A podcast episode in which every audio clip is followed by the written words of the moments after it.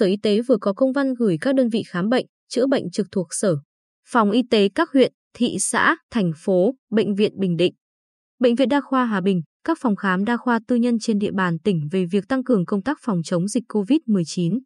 Theo đó, các đơn vị tổng hợp thông tin khai báo y tế, báo cáo số lượng người đến khám có các dấu hiệu nghi ngờ mắc bệnh trên phần mềm kê đơn thuốc quốc gia tại đường dẫn đơn thuốc quốc gia.vn.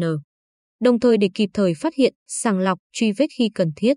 Các đơn vị phải đăng ký đầy đủ thông tin của đơn vị và tất cả nhân viên y tế đăng ký hành nghề trước ngày 11 tháng 6.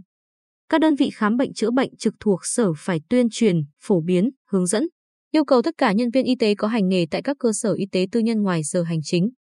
Hoàn thành đăng ký thông tin của cơ sở tại phần mềm kê đơn thuốc quốc gia trước ngày 18 tháng 6. Phòng y tế các huyện, thị xã, thành phố tuyên truyền, phổ biến, hướng dẫn. Yêu cầu các phòng khám trên địa bàn thực hiện việc tổng hợp thông tin khai báo y tế, báo cáo số lượng người đến khám có các dấu hiệu nghi ngờ mắc bệnh trên phần mềm kê đơn thuốc quốc gia nêu trên.